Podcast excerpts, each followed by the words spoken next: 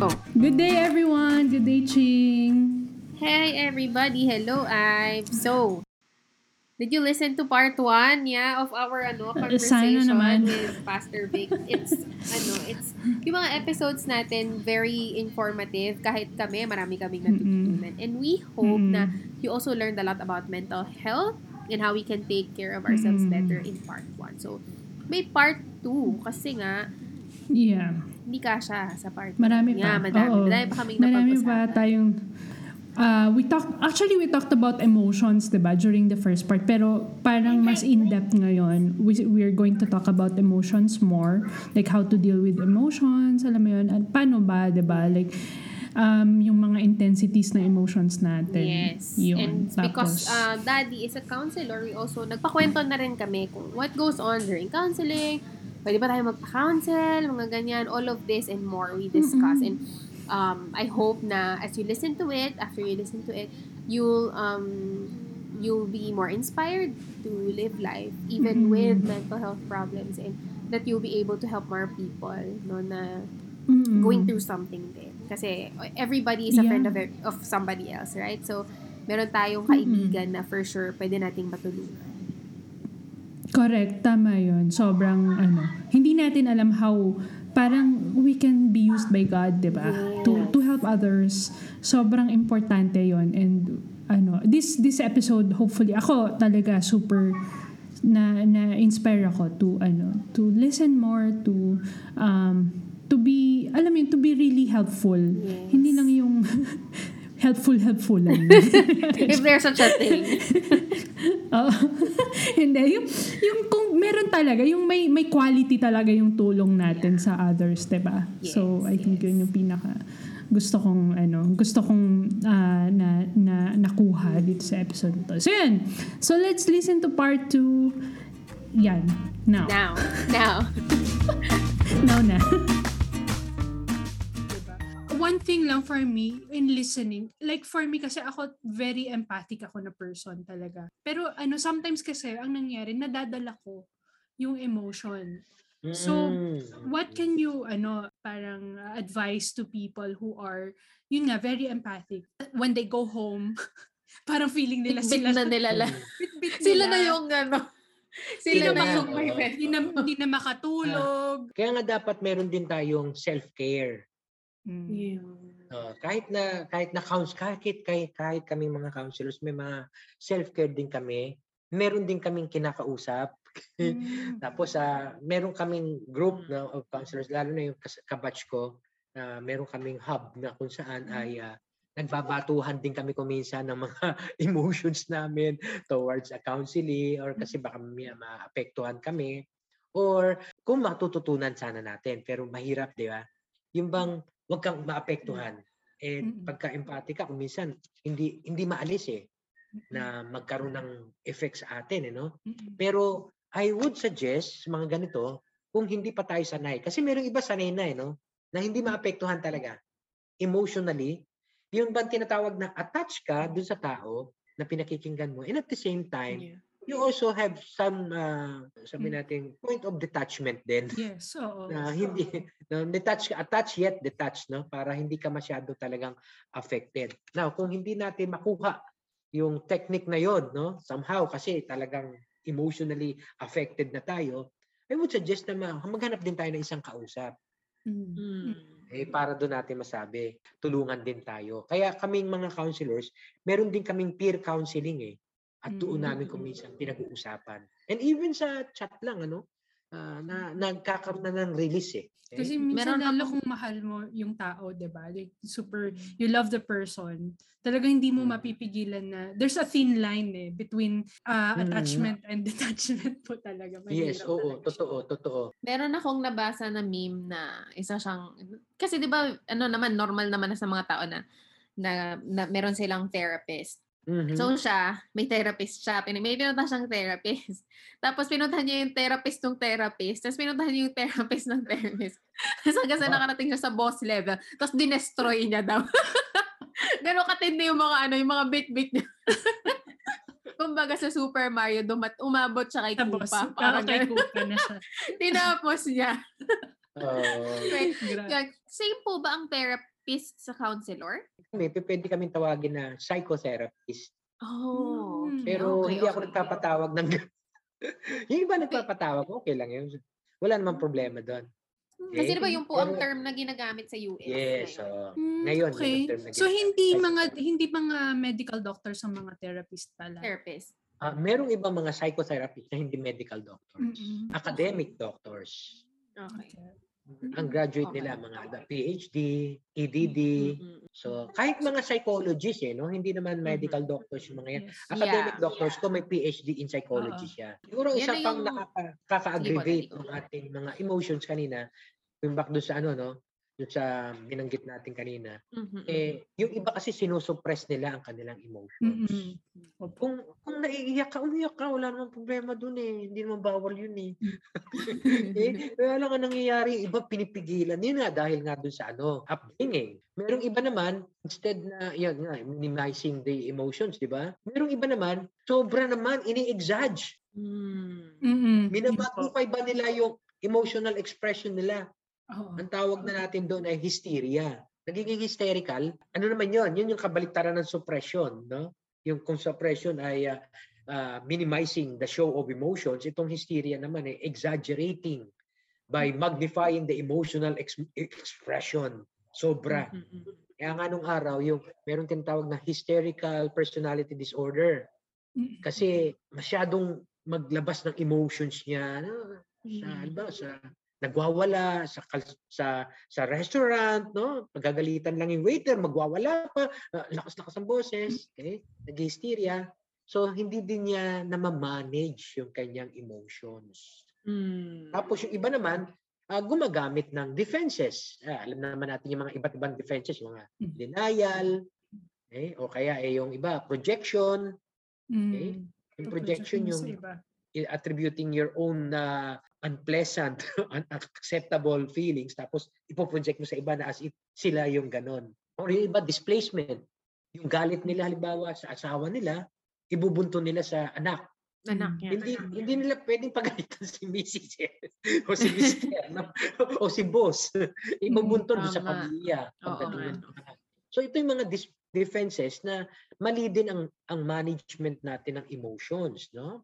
So, yung yung repression lalo naman 'yun, 'di ba? Ibabaon mo, okay? Mm. Parang as if ililibing mo yung sa unconscious mo yung mga traumatic events na nangyari sa iyo or magra-rationalize ka na lang. "Ah, Siguro kaya ganito siya, ganito. Okay, Mm, parang- yeah. Pipilitin mo ayaw mong harapin pero magra-rationalize ka na lang or yung magre-regress tayo. Yung bababa tayo sa level ng development natin. Mm. Parang parang pagka, Mm. pagka nagmamaneho ako at nasingitan ako no na pagkatapos ano parang bumabalik ako sa Mm. pagkabata nagtet Mm, nagtatantrum ba Ah, bumabata Ah, ako ulit, no? so these Mm. are ano no, these are the different defenses na parang ginagawa ng mga tao sa kanilang emotions rather than ito ay ating eh, i-manage ng maayos Mm. okay? Yeah. So, ma, ah, kung kung naiiyak tayo, di simple umiyak lang tayo. Mm. Tapos kung kailangan natin kausap, kau gumanap tayo ng kausap, di ba? Oo. Yeah. You acknowledge Kasi the tayo- emotion. Kasi hindi tayo comfy eh, with our emotions eh. Oo nga. Um, Yeah. Parang Um, bawal, may bawal. tendency tayo to to be defensive about it, to distract ourselves about it. Oo. Yung social media is right Mm. there. Na parang bago ka pa malungkot, mag-BTS ka na lang. Ganun. Imbes, imbes na you sit down and you say, and "Malungkot feel. ako." Yeah, and Oo. feel. No, hindi, hindi. Ayaw natin. Ayaw natin makaramdam. Kasi it- these are uncomfortable feelings for Mm. us. Kasi nga, yun nga, Mm. I think, ano yun eh, parang, mm, it was the messaging nga that we received. Pero, I think, we live in a time now, no, na na-encourage na tayo na maging mas conscious about Oo. it. And I think, yun yung key eh. Yung maging Mm. conscious ka talaga sa mga nararamdaman mo and to see na, teka lang, parang hindi na okay na ganito Mm. ako, na parang, ay, parang nagagalit ako sa mga wala mang ginagawang masama sa Mm. akin and all. So, it really helps na a lot of people around us. Parang marami ka na rin mababasa, marami ka ng Mm-mm, mga correct. na- Right, right. katulad Oo. nito, yung mga Mga podcast, na ganito. Mm-mm. Oo. At saka ano, another thing na natutunan ko din recently is yung lawakan mo yung um, vocabulary mo of emotions.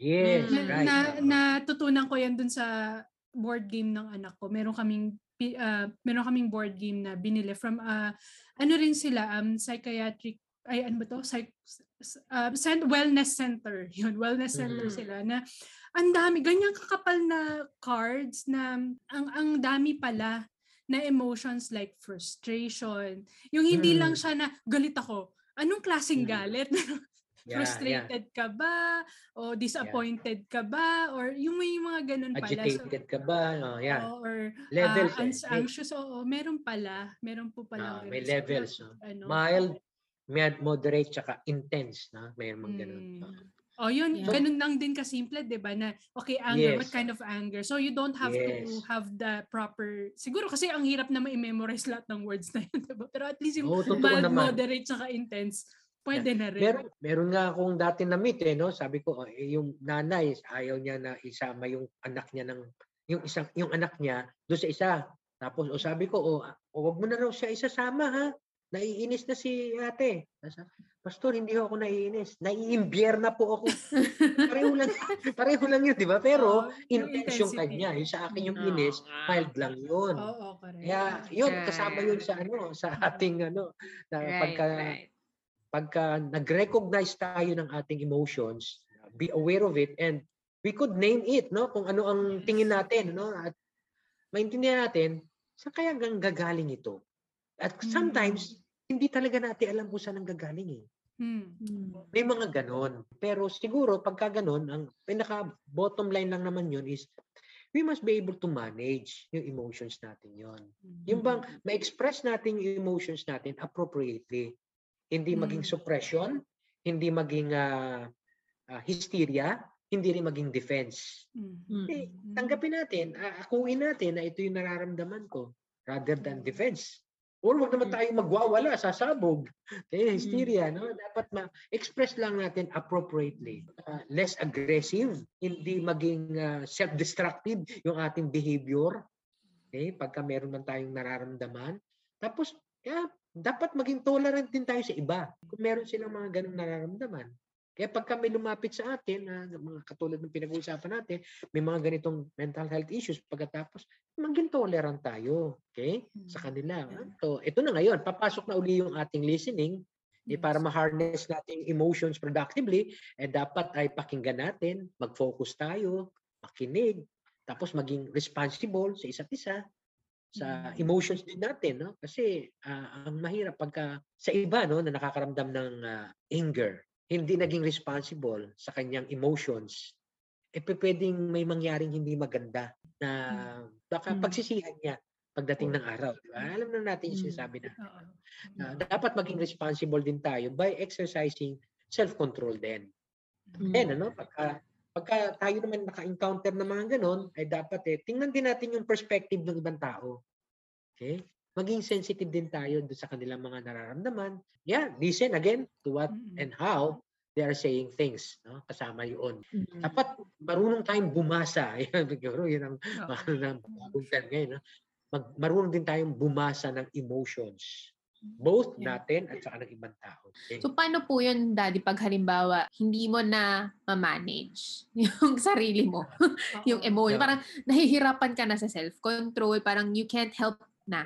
Kaya nga, eh, ang, ang ano ko doon, ang may papayo ko talaga doon is lumapit tayo sa isang ah, kaibigan na Mm. makakatulong sa atin ng gusto. At kung talagang severe na nga ang case, ah, wala akong magagawa kundi sabihin talaga na magpatingin tayo na makakatulong ng malaki sa atin sa isang mental health practitioner, sa isang psychiatrist o sa medical doctor.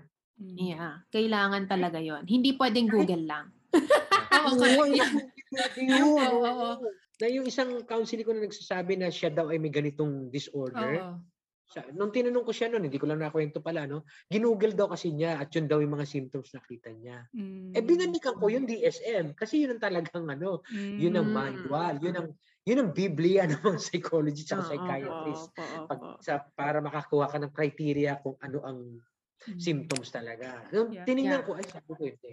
Sabi ko, As- don't make that as an excuse, sabi ko Yeah. sa kanya. Yes. Oo naman kasi siguro default natin ng Google no. But the, at the same time, you you ano, you go to a professional. I mean, if Yes. kunwari nakatik okay Google, may check check check check. Okay, kailangan i-validate, hindi yung hindi yung Oo. sinasabi mo you walk around na o meron akong ganitong disorder kasi sabi ni Dr. Google, di ba? Yeah. Parang sa physical health, di ba? Parang, Oo. di ba pag may naramdaman ka, mag-google ka, Yes. tapos eh, WebMD, parang death na yung kasunod. death Cancer, agad? may Masakit cancer. lang yung ulo ko, death agad yung ano. cancer agad? Bakit ganun? Sumakit lang yung ano, something.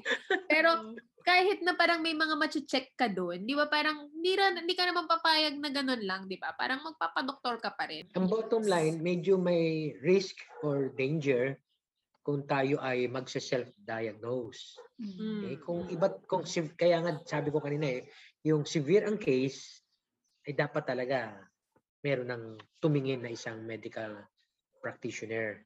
Okay? Ah, yung isa kong isa kong sina- kinikwento kanina, pastor na nangantsaw sa akin dati, nagkaroon siya ng panic attack.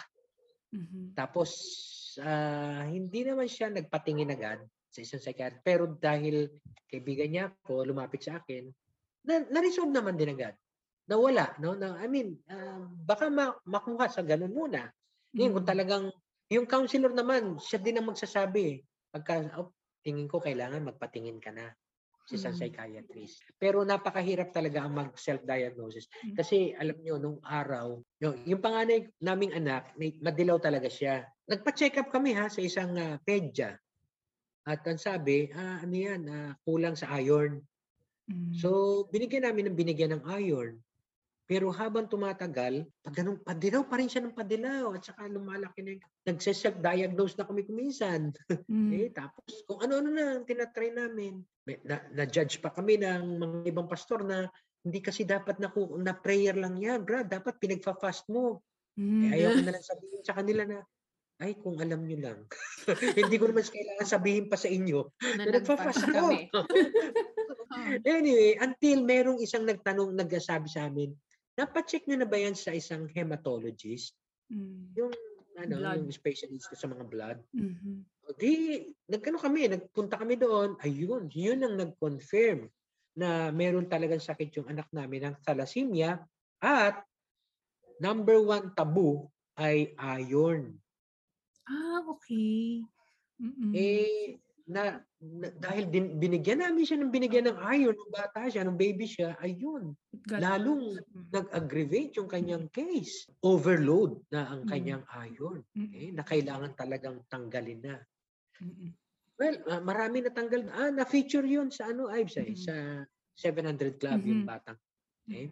So, ah, yun mahirap pagka medyo nagda, nagse-self-diagnose tayo. Baka kasi merong mga ganon. Halimbawa, katulad nga yung pupunta tayo kay Google, kay Dr. Google, tapos siya ang magsasabi sa atin.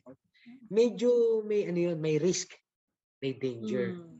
Eh, nakakatulong ko minsan si Mr. Google, pero not all the times. Mm. Para, mas maganda yung sinasabi nga niyo kanina, no? Para ma-confirm ba, Yes. ma-validate Mm. ba ang isang medical practitioner talaga. the the way I see it po parang you know if if you feel if you feel something parang if you think that something is wrong syempre tapos syempre hindi mo na nadadaan nga sa prayer syempre you pray 'di ba and you feel that Hmm. parang parang hindi it, it's not going away so the fir- the first step is to go to a friend 'di ba like you know someone from Mm. church leader mo sa church um, Mm. siguro several people if you want and then if wala po talaga then you go to a maybe counselor po then you know Mm. the counselor will will be able kapag hindi na gamot ng counselor or na natulungan ng counselor the counselor will be the one to ano to uh, say na sa medical doctor na tayo parang ganun po Mm. so parang yun yung sigurong progression I guess 'di ba po ng if if Mm. um, you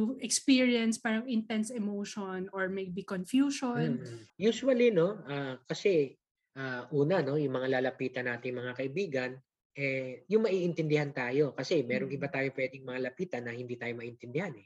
Judge pa Mm.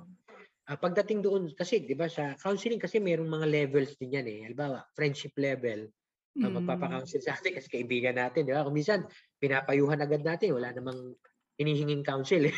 Pero dahil narinig natin kwento, payo naman din tayo agad, di ba? Friendship level. Ah, pero once na nagtanong sa'yo, ano bang kaya, ano, ano kaya maganda kong gawin? Ayun, medyo nagtatanong, medyo nagpapa-counsel na yon. Hindi nga lang Mm. ginagamit yung salitang counsel. So palagay mo, anong dapat kong gawin? Ah, nangihingi na ng advice yun eh. Mm-mm. So merong another level yung tinatawag nating ah, ah, authority level. Eh, Yung authority level kasi, ito yung mga parents. Eh, automatic, nagbibigay tayo ng payo sa mga anak natin kasi tayo nasa authority. eh. Pastors, Mm. teachers, boss. no? Ah, sumunod na level nga is yung trained counselor. Trained, no? Naka-attend ng mga seminars, ng mga ganitong mga degrees. Okay? Not necessarily professional na medical practitioner. Kasi kami, pwede kami makonsider talaga na psychotherapist na pero ako hindi ko nagpapatawag ng gano'n. So, pwede na talaga doon. Pero sa first day lang kung minsan, Mm. okay, sa assessment namin, syempre, mapapansin din namin kung kailangan ng, ng isang psychiatrist. Eh. Hmm. Tapos papayuhan agad namin sila. You need to see a doctor. Napag, na, na, since we're on the subject of ano of counseling, no, sino po ba yung mga pwedeng magpa-counsel? Parang since we're more open to it, parang pwede ba ako basta na lang magpa-counsel? Ba, gusto ko lang na makikinig sa akin, ganon. Parang meron bang qualifier for me to be accepted as a counselee? sa, sa totoo lang, wala. Eh, no? Kaya Ay, pwede po pala magpa-counsel. Ah, Sige nga po, pastor. magpapa-counsel po pala kami. Pinagdadaanan po. So, kahit gusto mo na may kausap? Pwede naman. Hindi na lang, yun na nga. Nagbabayad kasi. Oo nga, may bayad. May bayad. Doon tayo sa libre. Para eh, yung sinasabi ng iba, oh, gusto mo maghanap ng kausap, o ito, oh, bayad. Piso. Bayad. Pero ano, Literal. Sa totoo lang, sa totoo lang, ah, meron akong ibang na, na, na pumupunta sa akin, ano, na parang ang nakikita ko wala masyadong mabigat na problema eh. Talagang gusto lang nila may kausap eh. Kaya, pwede naman natin i-accommodate yun. Okay? Yeah. Kasi doon nga sa church niya, ah, wala daw masyado siyang nakakausap na matino. Term niya matino Na eh. Kasi para, parang laging lokohan, laging biruan. Eh seryoso na siya kung minsan, akala biro pa rin. Kaya doon siya nagpa-counsel. Okay? Okay. Pero eh nakita, eh nakita niya ako bi- mabiro din. Bumalik na lang doon sa church niya. Ganun. Sayang bayad ko sa counselor ko. Nasanay na siya. Balik ba? na siya sa counseling namin na okay naman palang biruan. Kailangan lang eh. Mm. Marunong tayong tumanggap din. So bandang huli, ah, na-realize niya, na-realize ko rin ha, talaga hindi naman niya kailangan talaga ng ng Mm. malalim na may mala, may mga deep-rooted yung problem. Wala, wala talaga. Ah, medyo gusto lang niya talaga may kausap na matino. Yun ang term niya talaga. Maging discerning tayo sa Oo. church. Yes, yes. Pagka mayroong isang mak- makikipag-usap Oo na nga, gusto niya tama. medyo seryoso, seryosohin din natin. Mm. Kasi lahat kung minsan dinadaan natin sa biro eh. Oo. O, lalo na sa church, di ba? Yung relationships oo. natin sa church. Oo. Mahirap, ano, parang, kailan ba tayo joke time? Kailan ba tayo serious Yes. time? pinaka I think important takeaway and I hope na ito rin yung maging takeaway ng mga listeners natin especially you know those who are in church is talagang matuto tayo to to really listen we don't have to be Yes. licensed counselors pero That's dapat right. lahat tayo meron tayong skill na ganun we're placed by God in the church for for a reason to help you know the community kasi ako I'm I'm coming from ako din as a leader sa church Halimbawa sa small group natin, no, Ives, eh, Mm. merong pagkatapos ng small group natin, eh, kinausap tayo, one-on-one. May problema ako, gusto ko. Eh, siyempre, makikinig na tayo. Pagkatapos nito, eh, sumunod na meeting natin, umabsent. Tapos Mm. sabihin natin sa grupo, uy, ipag-pray natin si ganito kasi nag-open siya sa akin last week. Ganito. Mm. Oops! Ayun tayo doon. Mm. Mm. Mag-ingat tayo doon. Mm. Kasi baka nag kaya kanya hiniwalay kasi gusto niya ikaw lang makarinig ng problema niya. Mm. So confidentiality issue 'yon. Mm. Yan ang isa kailangan yan ang dapat na maano natin, no? As uh, listeners, eh, dapat ma-take din natin yung confidentiality pagka merong nag-confide sa atin. Sa, pero kung halimbawa inopen niya sa grupo, ayan, okay lang yan. Pero kung sa atin Mhm. lang, dapat wag nating sasabihin sa eh kung minsan in the guise of a prayer meeting eh no ipag-pray natin Yung pala Pero- chismis na. Mm. pag, na, o pag nalaman noon, ay kawawa siya, di ba? Kasi ayaw Mm. naman niya paalam yung case niya pagkatapos eh, nakwento sa iba. So, yung yung counseling niyo po ba, Daddy, ay is it Christian counseling approach? Or can anybody come? Biblical ba lagi? Or, kasi since yung degree niyo po, di ba, it's really, it's called pastoral po, di ba? Pastoral ka. Pastor? Ah, kasi pag sinabing pastoral, ay ah, church context ang ibig sabihin Yeah, nun. Okay? Usually kasi pagka ang mga ibang religion, meron din sila mga pastoral counselors na, iba, Catholic, ka- pastoral counselors na yung tawag nila doon. Ah, Okay, so common word yung pastoral basta sinabi na nasa Okay. church context. Okay, nas- Mm. So pagka Christian counseling, yung aking doctorate is Christian clinical counseling. Ayun, medyo uh, identified siya as Christian. Sa ngayon kasi, lalo na nung nagkaroon ng issue patungkol sa discrimination, alam niyo yun sa LGBT, Mm, opo. nagpagawa ng cake, pagkatapos hindi sila ginawan kasi dahil sa religious belief nila. Mm-mm. So ganun din ang ginagawa nila sa, sa Amerika daw ah, sabi namin sabi ng mentor namin. Sa Amerika daw ganun din ang ginagawa sa kanila. Okay, Mm. magpapa-counsel tapos ah, baka mabago yung yung values ba, i-impose nung counselor yung kanyang Christian values na o-offend yung iba at pwede silang idemanda. So ngayon ang ginagawa nila, nilalagyan talaga nila Christian counselor. Christian. Yes. Meaning expect mo yung counselor Christian. So, Yes. biblical So, siya pa rin. may biblical perspective. Dito naman sa atin sa Pilipinas, wala namang masyadong problema kasi hindi naman ganun kalala pa ang sitwasyon ng LGBT na talagang gusto nilang maghanap ng magdi-discriminate sa kanila para meron silang kasuhan. Kasi kung minsan yung iba, gan- Ah. doon daw sa Amerika, ganun ang ginagawa ngayon. Yeah. yeah. Di ba? talaga nag Ma- sinasadya Mamabait nila naman ng LGBTQ sa atin. Oo, sa Pilipinas, Magbait na mga kaibigan natin. Saka kaibigan ilan natin lang- sila. Ilan, ilan na yung mga nahawakan kung ganung cases kasi Mm. padala lang din ng mga agencies nila. Alright. Okay? Okay. na nakatulong naman din tayo. Mm. Pagdating sa tinatawag na Christian counselor, yung counselor ang Christian. So not necessarily ang counseling Oh. Christians din. Okay. Okay, okay, okay. Marami akong marami akong counselors na hindi Christian. Yung may paranoia na gano'n, hindi Christian yung mga yon. Ang Christian yung barkada niya na nagsama sa akin. Pagka hindi Christian, at saka kahit naman Christian, hindi ko naman agad-agad bibigyan agad ng Bible verses. Hindi, Mm. hindi ako naggaganon eh. Sa counseling ko, hindi ako naggaganon. It's more on the principle behind. Hindi ko na Mm. bibitawan pa yung according to Luke chapter. Wala nang Mm, ganon. mm, mm, Wala nang ganon. Okay? Kahit Christian. Kahit Christian. Ah. Yung, yung principle lang. Yes. The principle behind nung, nung passage. Hindi ko na kailangan i-quote pa yung passage. Yes. More so, ang emphasis ko at laging itinuturo ko sa mga estudyante ko, when we do counseling, hindi naman dapat natin laging i-take to as an evangelistic tool. Yeah, pwede natin gamitin Mm-mm. evangelistic tool para makapag-evangelize tayo. Pero pagka agad-agad sinabi mo yun, ay ah, turn off yun eh sa ibang tao. Kasi ah, I'm looking for a counselor, no? Na hindi sasabihin nila, hindi ako naghahanap ng isang taong mag-recruit sa akin sa kanyang faith. Oo. Counselor ang kailangan ko. So kailangan nandun tayo sa sa pagiging counselor. Now, ang ah, ang lagi kong sinasabi sa mga estudyante ko, sa evangelism kasi ah, nabasa ko to sa book ni Melba Magay, two-pronged John. One is proclaiming the gospel. The other is presence of God. Mhm. So sa counseling, kailangan mala, maramdaman ng counseling mo na nandun ang presence of God sa pamamagitan mo upang nang sa ganoon matulungan siya. Mm. So it's not more on proclaiming the gospel pa, eh, kasi later it may come, pero it's more of having the counselors feel the presence of God Mhm. through your counseling Yes. ministry. And after that, ayun na, doon na nagkakaroon kun minsan ng conversion. Okay? Mm. Yung, yung kinikwento ko sa inyo na puro tato.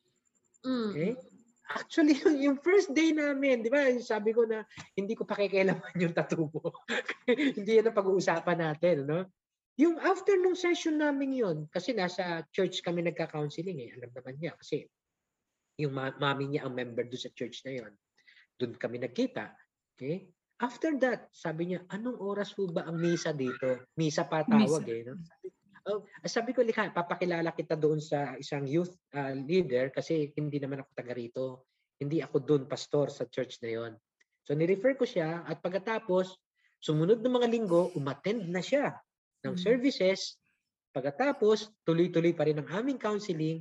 Tapos one time, binalita niya, doon daw sa kanilang ah, sa kanilang community, meron din siya nakita at pwede daw ba siya umattend doon? Sabi ko, oo, kung makakatulong at malapit lang sa iyo, mas maganda doon ka na.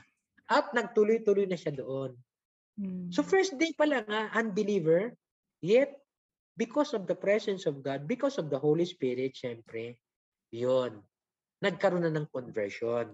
So ako, on my part, hindi ako bumibitaw ng mga ganong mga Bible verses, no? Kahit si John Maxwell, kung titingnan niyo mga books ni John Maxwell sa Yeah. leadership, Mm. sa Christian, sa Christian, no, ah, sinasabi niya mga verses, no, pero narinig ko one time sinasabi niya pag nang nagtuturo siya sa mga CEOs sa US daw, merong isang nagtanong na saan daw niya kinukuha yung mga leadership principle na yon. Sabi niya, you won't believe me if I tell you. And then, no, we want to hear from you. Ah, Sinabi niya, okay, kung bibigyan niyo ba ako ng opportunity, give me a five, a minute, okay, para ipaliwanag pinagbigyan siya. O, din, doon niya sinare na it came all from the Bible. Tapos nag-share siya ng kanyang Mm. experience na being a Christian. So makikita din natin no sa sa secular world, ganun ang approach. Ang akala kasi natin always proclaiming the gospel lang eh, ang uh, evangelism eh. Let them experience the presence of God through our Yes. counseling ministry. Yeah. Okay. Ano, Ching, may tanong ka pa? Ako, okay na ako. Meron pa mga tanong dito, pero I think, ano, we cover, I think medyo na-cover din naman Mm. natin lahat. Nga. So, kayo po, Daddy, anything to add? Yeah, um, bagamat nabanggit na natin ha, at saka yun naman din ang lagi kong emphasis, no? Sa ngayon, ang mental health issues ay talagang ah, open na sa lahat. Kaya hindi na hopefully wala na stigma sa mga tao. Ah, pati na ang pagko-consult nila o pag-sisik ng professional help or even counseling kasi ah, ito ay part na ng ating mental health parang exercise of course no balanced diet although ah, we are all Christians pero not all Christians kasi can handle their problem by themselves Mhm. alam naman natin na being a Christian is not a guarantee uh, of a uh, problemless life. Okay? So, kung kailangan natin ng help from other people or even kausap lang, huwag tayo mahiya na lumapit sa Mhm. mga kaibigan natin, sa mga magulang natin, okay? sa pastors, and hopefully marunong din makinig or umintindi, umunawa ang mga lalapitan natin. Kung hindi pa rin tayo makakita ng ah, makakaunawa sa atin, kaya. Yung mga counselors po, trained sila doon para Mm. makinig at umunawa. Okay? Pero kung tayo, no, at our end, no, kaya na natin umunawa, makinig, no, journey with them through their struggles, Yes. empathizing. P- pwede na tayong gamitin ni Lord eh, doon sa level. Yes. But then, pagka severe na talaga ang cases, I would really suggest na magpatingin sa isang mental health uh, professional, sa Mm. isang medical doctor. we have a lot of needs, especially right now, diba? There's a lot of needs, like, especially with the pandemic and all. Pero I think one of the greatest needs talaga of man is to let, to, for, for people to know that they are loved. Ganon. Mhm. And, and, and as Christians, uh, we have to be that vessels of love to people. And yun nga, yung love na yun is through listening talaga eh, for people to know that someone cares enough for them to just sit down with them and listen and to jour- yung yun nga po tama yung sinabi niyo kanina to, to, to journey with them yung through their emotions. Kasi na ano na yun naman pa po talaga yung mandate ng Lord sa atin is to love it to love people to love one another di ba? Sabi nga sa John, uh, John Bayon na this is how they know that that uh, we are the disciples Really when we love when we love one another firstly sa community natin and Mhm, then mhm. and then the church community and then we'll be able also to love others who are also outside our church community Mm. Let us also reflect on this life that God has entrusted to us. Ang ang buhay ay hindi naman puro saya eh. Okay? May Mm. may lungkot din, may ups and downs, no? Mm. Yung ating spiritual journey, eh, hindi naman laging high-spirited tayo eh. Mm. There are times na we feel plateau, Okay? Sometimes nandun tayo sa valley. Okay? So, ano yun, eh, no? Ah, dapat maintindihan natin yun. Kasi kung minsan yung mga pangako naman kasi ng mga pastors na pagka kayo ay tumanggap kay Jesus, parang laging la, ang buhay kristyano ay masayang tunay, laging masayang tunay. Eh, so, you know, ano na, eh, no? Even ang mga Bible characters eh, dumaan sa mga valleys, Si sa Job, mga di ba? mountain. Yeah, Job, yeah. Oh gosh. Even our Lord Jesus Christ, no? Yeah. Yung Psalter sa Psalm sa Psalms 22. Yung Psalms 23, kabisado na lang, the Lord is my shepherd. Pero yung Psalms 22, hindi natin nababasa eh, no? Sabi nung Psalter sa Psalm 22 eh, My God, my God, why have Why you have you forsaken forsaken me? me? Na kinote din ni Jesus at the cross of Calvary. No? Mhm. So there was this feeling of abandonment din Yeah. on the part of Jesus. ah Kasi Mm. talagang ganun eh, no? Ah, kung ang mga tao, okay, will abandon us, medyo, at alam mo na ang Diyos hindi ka i-abandon, parang okay ka pa eh, no? Pero yung maramdaman mo na, My God, why have you abandoned me? Why have you forsaken me, no? Parang, ay, sino na ang, sino na makakaintindi sa iyo? Sana maintindihan natin na, na hindi masama na Yes, ma-acknowledge yes. natin itong mga emotions na to. Okay? Of course, yeah, kasama sa plan kasi ng Diyos yun kay Jesus. Okay? Na mamatay siya sa cross para siya maging sin offering sa atin. Kaya during that time, at talagang eh, pa- hi- nahihirapan ng ama tingnan ang kanya, ang sitwasyon ng kanyang anak. Okay? Kaya there was that feeling of abandonment. Pero still ha, in the end, sa crucifixion, ang sabi ni Jesus, into your hands I commit my spirit. Andun pa rin yung pagtitiwala niya sa Diyos. Okay? So, maging dun sa Psalter, sa Psalms 22, andun pa rin ang praise niya pagdating sa huli. Okay? So, yeah, we could feel these things, okay? Na mga emotions na to. Pero, doon na papasok ngayon yung faith naman natin. So, ayun ang gusto kong makita na let us be reflective of this life and perhaps understand what is God's purpose for us. Bakit pa ako Mm. nandito? Bakit pa ako nandito sa mundong ito? Definitely may purpose ang Diyos sa akin eh. Kahit na meron akong ganitong nararamdaman. I do believe may may may purpose si Lord kung bakit niya ako binigyan ng ganito. Siguro para makapagturo, ma ma-share sa iba, na ma-acknowledge yung mga emotions na to, na it is just normal at pagkatapos para lalo pang makita ng bawat isa yung yung value of life na hindi siya all positive kundi okay magiging ah, ah, mas masarap paki, mas masarap kainin ang isang ulam na di ba iba-iba ang lasa rather than laging isang monotonous na ulam lang o isang klaseng ulam lang okay? Alala ko tuloy si Nick di ba? Si Nick Vujicic Vujicic, yeah. Mm. yeah Vujicic di ba? Na biro mo yun ano yung life without limbs? Limbs. wow. Mm. Grabe yun. Grabe yun. And yet now, okay, na-realize niya yung purpose ng Diyos sa kanya. Mm. And he's now being used by God mightily in in encouraging people Mm. na hindi hindrance yung kanyang physical deformities or defect. Mhm. I do believe na pwede ring magamit ng mga ng ating Diyos ang ibang tao na meron ding emotional problems Mm. para matulungan din ang iba. Yung may mga mental health issues din, Mm. baka magamit din sila if they could only find, no? makapag-reflect sila and find that purpose ng Diyos sa kanilang buhay. And share that purpose. Minister to others because of that purpose. I do believe na mas lalong magiging ano, makulay ang buhay nila. Mm. Okay? Yeah, may ups and downs yet. Pero merong very basic purpose Yes. ang yes. buhay nila. Mm. So yun ang isang gusto ko lang din iwan, lalo na sa case na napakinggan ko nung nakaraan, ano, yung case ba ni Violet? Kasi, Violet, di ba, mm. meron na siyang ministry ngayon kung tutusin. Wow, alam mo, ah, na- natutuwa ako nung marinig ko yung kanyang, ah, ano na yun, ano, yung paragliding ah, Mm. club nila, tapos nakakapag-counseling sila doon. Sabi ko, wow, Mm. Praise the Lord. And then out niya, no, ni-reverse niya, bagamat siguro may struggles pa rin, pero Yes. andun na, andun na yung purpose. Yes. Mhm. Okay? Andun na yung purpose. Mm. And hopefully, yung ibang tao makapag-reflect nitong purpose na to sa, ng Diyos sa buhay nila at magamit nila to para makapag-minister sa iba.